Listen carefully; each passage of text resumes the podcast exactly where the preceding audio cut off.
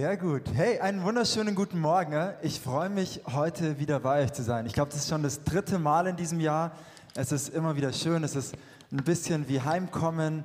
Ähm, für alle, die mich noch nicht kennen, ich heiße Flo. Ich bin Pastor in der Gemeindegründung hier in Augsburg, Pax. Davor war ich hier in der Gemeinde Jugendreferent. Deshalb, das ist so meine Verbindung. Ähm, bin noch ganz eng mit Paul unterwegs. Und es ist, es ist wirklich schön. Ich darf euch ganz herzlich grüßen von Pax. Wir, ich weiß, viele von euch beten regelmäßig für Pax. Ich weiß, viele von euch äh, supporten Pax.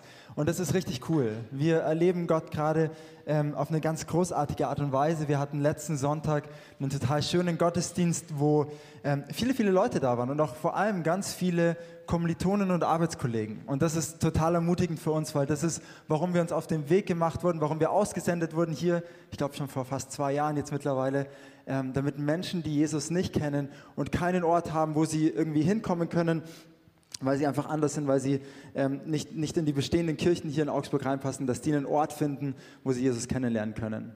Und deshalb, ähm, ja, richtig cool. Wenn ihr mehr erfahren wollt, Gebetsanliegen, wie ihr supporten könnt und so weiter, dürft ihr auch gerne nach dem Gottesdienst nochmal zu mir kommen ähm, oder auch zu Sarah, meiner Frau, und ähm, genau, mich einfach ein bisschen ausquetschen. Yes, wir steigen ein und machen weiter mit der Predigtserie, in der ihr gerade unterwegs seid. Blickwinkel, die Lotte hat es gerade schon gesagt. Es geht darum, die Weihnachtsgeschichte aus verschiedenen Blickwinkeln anzuschauen.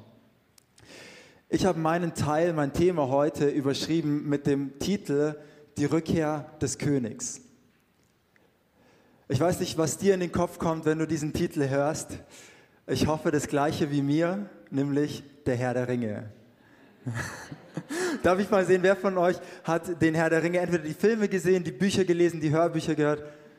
Okay, das sind viel zu wenig. Vielleicht muss ich mir eine neue Predigt überlegen, keine Ahnung. Nee, äh, hier die Hausaufgabe für euch über die Weihnachtsferien. Ihr dürft euch einmal den Herr der Ringe, die drei Filme anschauen oder noch besser die Bücher lesen oder die Audiobooks hören. Es ist keine verschwendete Zeit. Ähm, ja, wenn ihr nur Warnung versteht, jetzt in der Predigt ist okay. Ihr, ihr könnt es dann nachholen in den Weihnachtsferien und dann vielleicht nochmal die Predigt anhören oder so, keine Ahnung. ähm, nee, es geht darum beim Herr der Ringe, Mm, es ist ein Kampf zwischen Gut und Böse. Zwischen Gut und Böse. Im Mittelpunkt von diesem Kampf steht ein Ring, der Ring der Macht. Wenn der Böse diesen Ring bekommt, dann ist er unaufhaltsam. Wenn aber die Guten es schaffen, diesen Ring zu vernichten, ne, ja, dann ist der Böse ein für alle Mal überwunden. Und so machen sie sich auf auf eine kleine Pilgerfahrt sozusagen, den Ring zu zerstören. Das ist eine Gruppe. Und Tolkien, der dieses Buch geschrieben hat, selbst ein gläubiger Christ, Katholik, der verarbeitet dann in dieser Geschichte ganz viele christliche Motive, ganz viele biblische Geschichten.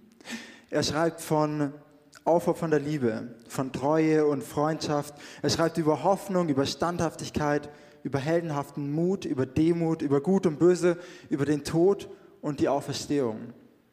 Am Ende siegen die Guten, das war jetzt der Spoiler, ähm, am Ende siegen die Guten nicht durch heldenhafte Taten, sondern am Ende aus Gnade. Wenn ihr den Herr der Ringe geschaut habt oder das Buch gelesen habt, dann habt ihr wahrscheinlich einen Lieblingscharakter. Was, was habt ihr gesagt? Sam. Ja, mein Lieblingscharakter ist er hier in der Mitte, Aragorn. Aragorn ähm, ist der, nachdem der dritte Teil benannt wurde, die Rückkehr des Königs. Er ist der König, der zurückkehrt und zu Beginn des Buches wird er mit einem prophetischen Gedicht vorgestellt. Ich habe euch das Gedicht vorgebracht, äh, mitgebracht, ich lese es euch vor. Da heißt es, nicht jeder Verirrte verliert sich, nicht alles, was Gold ist, glänzt. Die tiefe Wurzel erfriert nicht, was alt ist, wird nicht zum Gespenst. Aus Schatten ein Licht entspringe, aus Asche soll Feuer lohnen.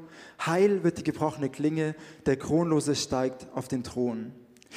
Diese Verse sind wie eine Zusammenfassung, wie so ein Ausblick auf das Leben von Aragorn. Er wird der Kronlose, der auf den Thron zurücksteigt. Äh, zurücksteigt. Er ist der, ähm, ja, einer der Abstamm von großen Königen, der aber nicht in einem Palast aufwächst, sondern in der Wildnis bei den normalen Menschen. Im Laufe der Geschichte wird er dann der König der freien Völker. Er strebt nicht nach Macht um der Macht willen. Er geht einen Weg voller Aufopferung und Dienst. Er schenkt den Menschen Hoffnung. Er selbst steigt hinab ins Totenreich, aber überwindet den Tod und kehrt zurück. In den Büchern und Filmen wird er als einer dargestellt, der sowohl König als auch Heiler ist, der Gedichte schreibt und Kämpfe kämpft. Er ist ein guter König, er ist der gute König, den die Menschen zu dieser Zeit brauchen. Mit durch seinen Mut in der dunkelsten Stunde wird das Böse besiegt und bei seiner Krönung ist er der König, der sich beugt und sich klein macht. Wenn du dich schon mal mit Jesus beschäftigt hast, dann hast du vielleicht gerade die ein oder andere Parallele herstellen können. Tolkien beschreibt den Aragorn auf eine Art und Weise, dass er Wesenszüge von Jesus trägt. Er trägt Wesenszüge von Jesus und so wie in dem Herr der Ringe Aragorn der König ist, der zurückkehrt, kehrt an Weihnachten ne, Jesus als König zurück. Jesu Ankunft in der Geschichte an Weihnachten ist die Rückkehr des Königs. So wie Aragorn eingeführt wird in die Geschichte mit einem ja, prophetischen Gedicht, mit einem Lied, finden wir sowas ähnliches auch bei Jesus. Und zwar ähm, singt der Zacharias einen Lobgesang, einen prophetischen Lobgesang, in dem er nach hinten blickt, ins Jetzt guckt und nach vorne guckt und Jesus sozusagen vorgestellt wird, bevor er überhaupt in die Geschichte tritt. Vielleicht ein bisschen zum Kontext, wer ist eigentlich dieser Zacharias? äh, Zacharias war ein alter Priester. Ein alter Priester, einer von ungefähr 20.000 zur Zeit von Jesu Geburt. Und Job, äh, Teil von deinem Job als Priester war es, im Tempel zu dienen. Okay? Das Ganze lief so, du wurdest ausgelost. Also es gab ein Los und dann wurde ausgelost, wer wann im Tempel dienen durfte. Und eines Tages von diesen 20.000 Personen fiel das Los auf Zacharias. Für Zacharias war das wahrscheinlich der großartigste Moment in seinem Leben. Es war wahrscheinlich für ihn als gläubigen Juden, als Priester, der das mit ganzem Herzen gemacht hat, war das wahrscheinlich der beste Tag in seinem Leben. Er hatte eine unglaublich große Erwartung, unglaublich große Hoffnung und er darf in diesen Tempel reingehen, er geht rein und wumm, neben dem Altar ein Engel. Seine Hoffnung wird irgendwie wahr. Und jetzt sagt der Engel zu ihm zwei Sachen. Erstens sagt er, pass mal auf, Zacharias, du wirst einen Sohn bekommen. Und das wird Johannes, wir kennen den heute als Johannes den Täufer, es wird Johannes sein. Das ist schon ziemlich seltsam für den Zacharias. Erstens, Zacharias ist alt. Zweitens, seine Frau ist alt. Und drittens, sie konnten ihr ganzes Leben lang keine Kinder bekommen. Und jetzt kommt da dieser Engel und sagt ihm, ja, ja, ihr werdet Kinder bekommen. Es geht aber weiter. Und dann sagt der Engel, hey, pass mal auf, nicht nur wirst du ein Kind bekommen, dein Sohn, der wird dem König vorangehen, der wird einen Weg für den König bahnen. Dein Sohn Johannes der Täufer wird einen Weg für den König bahnen. Für Zacharias ist es schon ziemlich seltsam und ähm, er glaubt dem Engel nicht. Gott macht dann was, was er vielleicht mit dem einen oder anderen von uns auch manchmal machen sollte. Er macht ihm den Mund zu. Neun Monate lang kann Zacharias nicht reden. Ne? Vielleicht weniger als Strafe, als vielmehr ne, zur Besinnung. so ein bisschen nachdenken, ähm, weniger quatschen, mehr nachdenken. Ähm, und neun Monate lang bewegt der Zacharias das in seinem Herzen und denkt nochmal drüber nach und reflektiert es. Und dann wird sein Sohn geboren und auf einen Schlag kann er wieder anfangen zu reden. Was ist das Erste, was aus seinem Mund kommt? Ja, dieser Lobgesang. Und den wollen wir uns angucken gemeinsam. Ich habe ihn euch hier mitgebracht. Da heißt es, gepriesen sei der Herr, der Gott Israels. Das ist das allererste, was Zacharias sagt. Gepriesen sei der Herr, der Gott Israels. Neun Monate, kein Reden, kein Quatschen. Jetzt erstmal gepriesen sei der Herr. Das sind seine ersten Worte. Er hat sich seines Volkes angenommen und hat ihm Erlösung gebracht.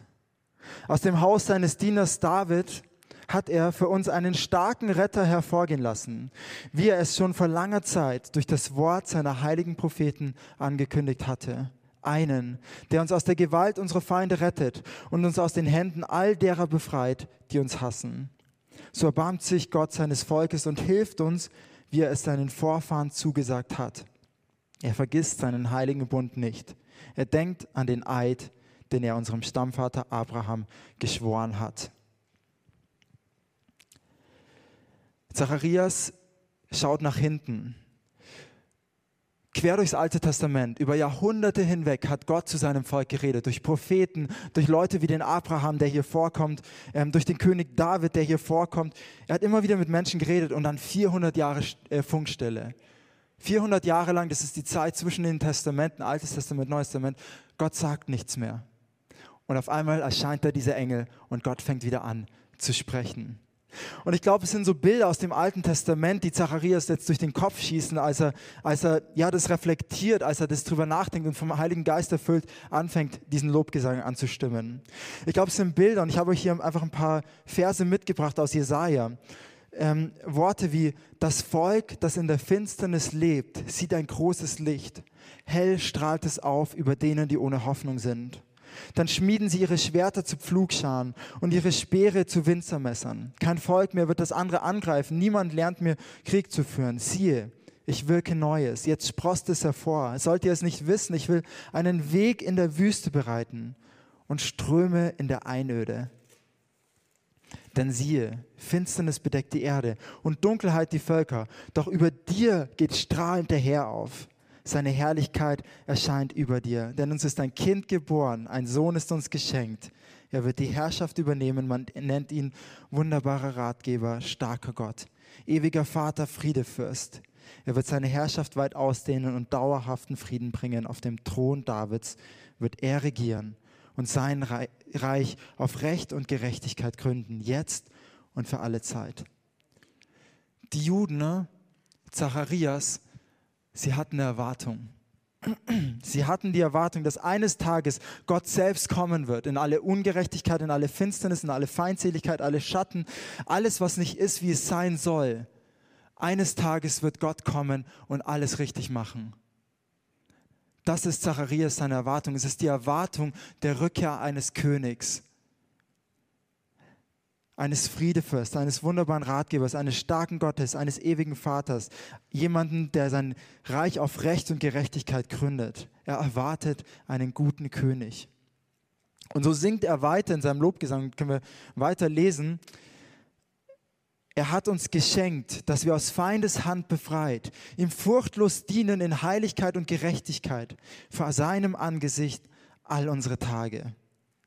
Das ist der Traum für jeden Priester zur damaligen Zeit.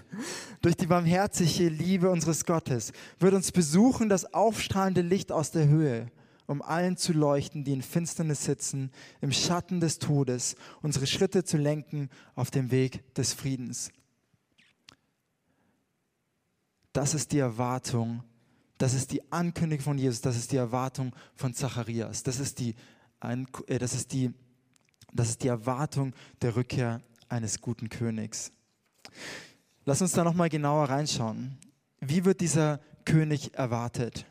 Wie ist dieser zurückkehrende König? Weil der zurückkehrende König, das ist niemand, der nur an der Oberfläche so ein bisschen Dinge gut macht.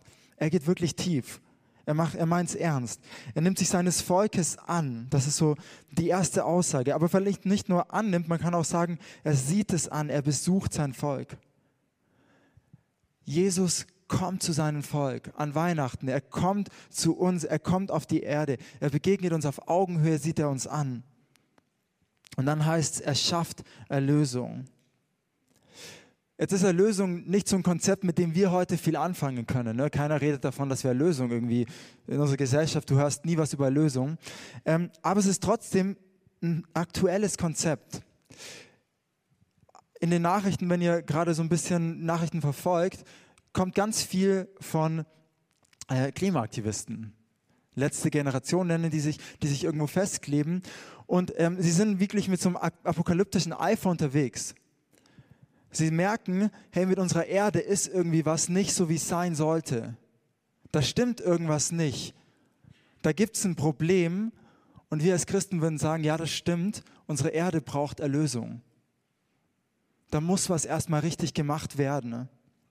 Er ist der Gott, der Erlösung schenkt. Und dann lesen wir weiter. Er rettet von allen Feinden. Er übt Barmherzigkeit. Barmherzigkeit, kannst du eins weitermachen? Ähm, er übt Barmherzigkeit, er erbarmt sich. Barmherzigkeit heißt, er sieht die Not und er nimmt sich ihr an, er handelt. Schau, Gott könnte auch so sein, ja, er hat auf der Erde da passt was nicht, ich richte das mal hier vom Himmel aus. Ich bleibe mal schön hier oben, wo alles schön und gut ist, aber nein, er geht hinein. Jesus selbst wird Mensch, er begibt sich in seine Schöpfung hinein, er geht rein und er erbarmt sich, er nimmt sich der Not der Menschen an. Er gedenkt seines Bundes, er erinnert sich, er denkt an das, was er versprochen hat. Er besucht sein Volk.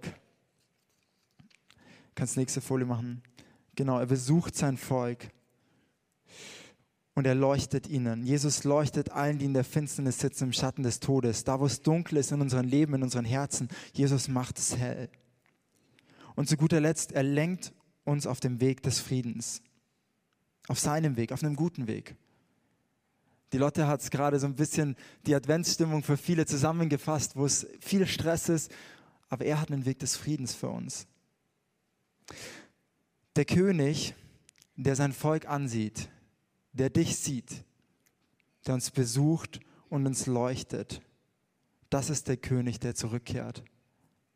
Und das ist die Botschaft von Weihnachten.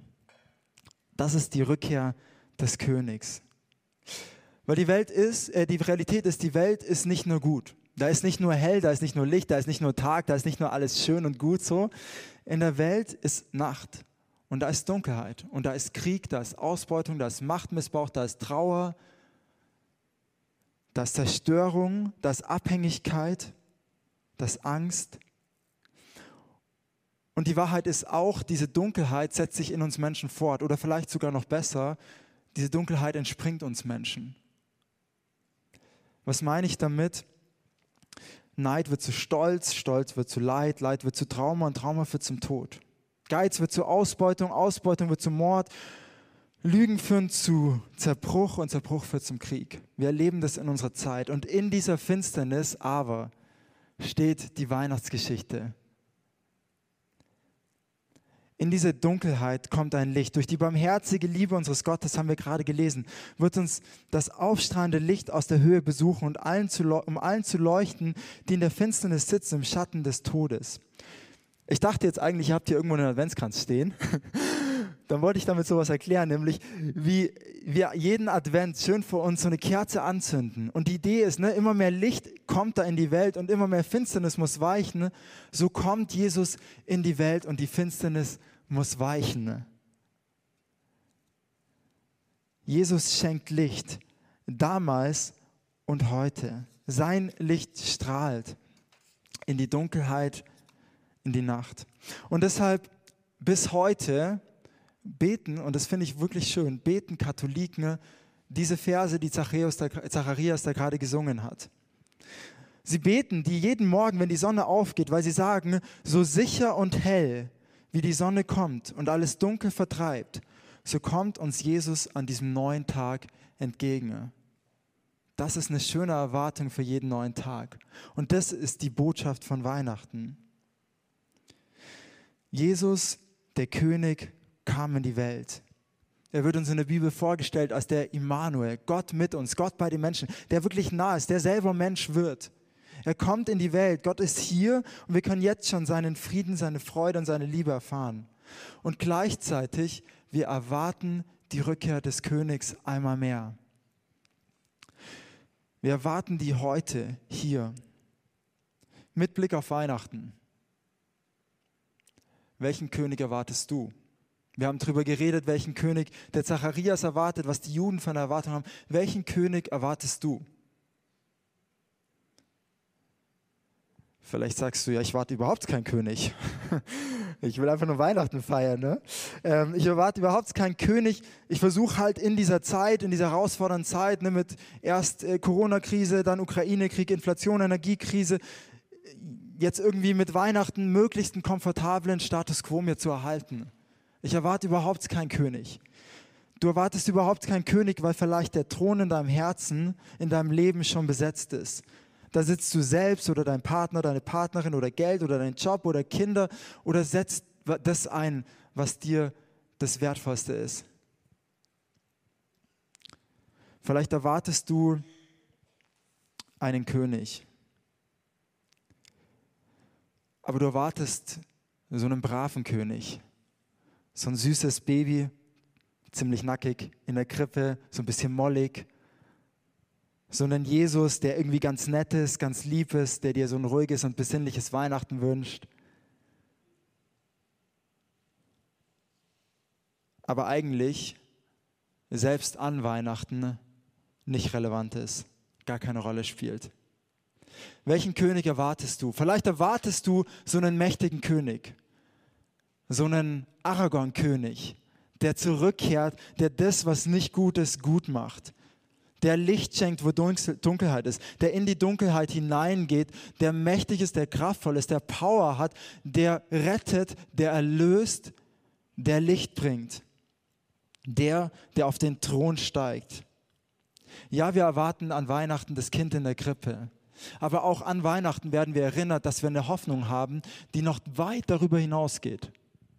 Wir haben die Hoffnung, dass Jesus eines Tages, so wie ich es am Anfang gesagt habe, alles, was nicht gut ist, gut macht. Dass er wiederkommt und das, was nicht gut ist, gut macht. Wir erwarten auch an Weihnachten nicht nur das Weihnachtsbaby in der Krippe, wir erwarten einmal mehr den mächtigen König, der zurückkommt. Ich habe euch da ein paar Verse mitgebracht aus Titus 2, Vers 11 bis 13. Da heißt es, denn in Christus ist Gnade sichtbar geworden. Die Gnade, die allen Menschen, Wein, äh, allen Menschen Rettung bringt. Das ist die Weihnachtsbotschaft. Das ist das Baby in der Krippe. Und dann geht es weiter. Sie erzieht uns dazu, uns von aller Gottlosigkeit und von den Begierden dieser Welt abzuwenden und solange wir hier noch auf der Erde sind, verantwortungsbewusst zu handeln, uns nach Gottes Willen zu richten und so zu leben, dass Gott geehrt wird. Das ist hier und jetzt.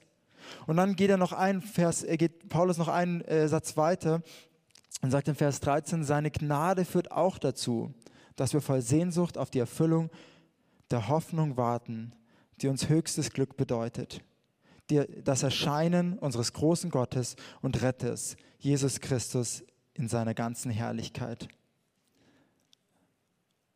Wir schauen zurück, wie der Zacharias das gemacht hat, dass das Baby in der Krippe, das uns Gnade bringt. Wir schauen uns hier und heute, ey, wir sind herausgefordert, auf eine Art und Weise zu leben, die Gott ehrt. Und wir schauen nach vorne, da ist dieser herrliche Jesus-Retter, der zurückkommt. Jetzt ist die Frage ne, in dieser Zwischenzeit, wie erwarten wir unseren König? Na, was machen wir in dieser Zeit, wenn wir wirklich glauben, da kommt ein König zurück und er ist dieser herrliche Gott, dieser mächtige Gott, dieser große Gott, der dann auch von uns Rechenschaft ablegt, weil wir sind ja hier. Wie können wir in dieser Zeit leben? Wie wollen wir darauf reagieren? Und ich habe euch hier ähm, drei Punkte mitgebracht, die auch aus diesem Lobgesang von Zacharias kommen. Das erste ist, und damit beginnt Zacharias, gepriesen sei Gott. Gott loben. Und du kannst es hier am Sonntag machen mit der großartigen Musik, die wir haben. Du kannst es jeden Tag in deiner Zeit mit Jesus machen.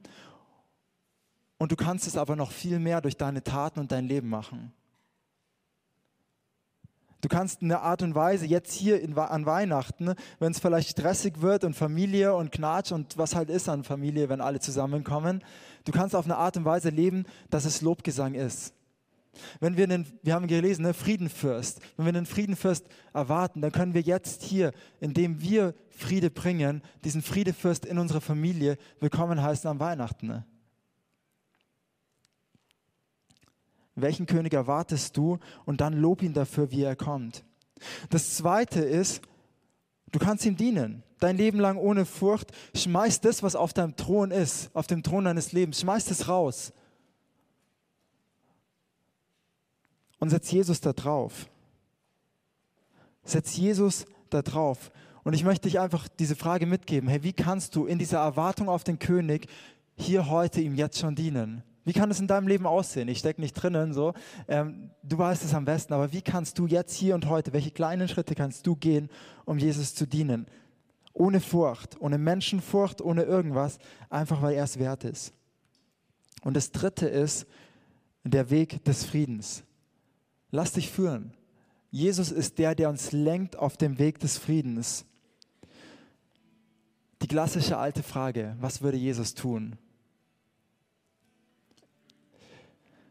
Schau, Jesus fordert dich auf, ihm ähnlicher zu werden. seinen Weg zu gehen. Er ist den Weg des Friedens vorgegangen. Er ist nicht nur unser Herr und Retter und Erlöser und all die guten Dinge, die wir gelesen haben. Er ist auch der, der dir zeigt, was es heißt, wirklich zu leben. Ein gottgefälliges Leben zu führen. Und er fordert dich aus. Deshalb heißt es Nachfolger, ihm auf diesem Weg nachzufolgen. Die ersten Christen waren die Menschen des Weges, so wurden sie genannt. Dein Charakter soll mehr so werden, wie der von Jesus ist. So ein bisschen wie bei Aragon der in seinem Charakter zeigt, wie Jesus ist. So sollen wir zeigen, wie dieser große König ist, der zurückkommt. Ich möchte nochmal enden mit dieser einen Frage. Welchen König erwartest du heute an Weihnachten und den Rest deines Lebens? Welchen König erwartest du? Und mein Wunsch ist es, dass wir Menschen sind, die in dieser Welt, in dieser Zeit, wo Weihnachten nicht mehr viel mehr ist als Kommerz und gutes Essen und vielleicht noch ein Familienfest. Mein Wunsch ist, dass wir in dieser Zeit in der Erwartung leben, dass der König zurückkehrt. Ich möchte mit uns beten. Jesus, du bist der König, der zurückkehrt. Du bist der König, der mächtig und herrlich und schön zurückkehrt. Du bist der König, der alles, was nicht ist, wie es sein soll, gut macht, der Erlösung schenkt, der Rettung bringt. Du bist der König, den wir einladen wollen auf den Thron in unserem Herzen. Und in dieser Weihnachtszeit wollen wir dir hinhalten, diese Dunkelheit, Jesus, die in unserer Welt ist und die in unserem Herzen vielleicht auch ist. Und wir laden dich ein, mit deinem Licht da reinzuscheinen. Du bist unser König Jesus und dafür preisen wir dich. Amen.